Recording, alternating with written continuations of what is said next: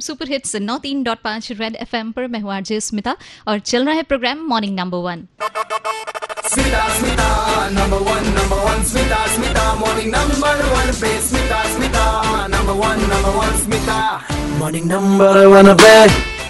फ़िलहाल time red shot और खेल की दुनिया से खास बात आपके साथ शेयर करने का। रेड शॉट की अगर बात करूँ तो इन शॉट जो विराट कोहली की परफॉर्मेंस है ना, वो ज़बरदस्त वाली देखने को मिल रही है।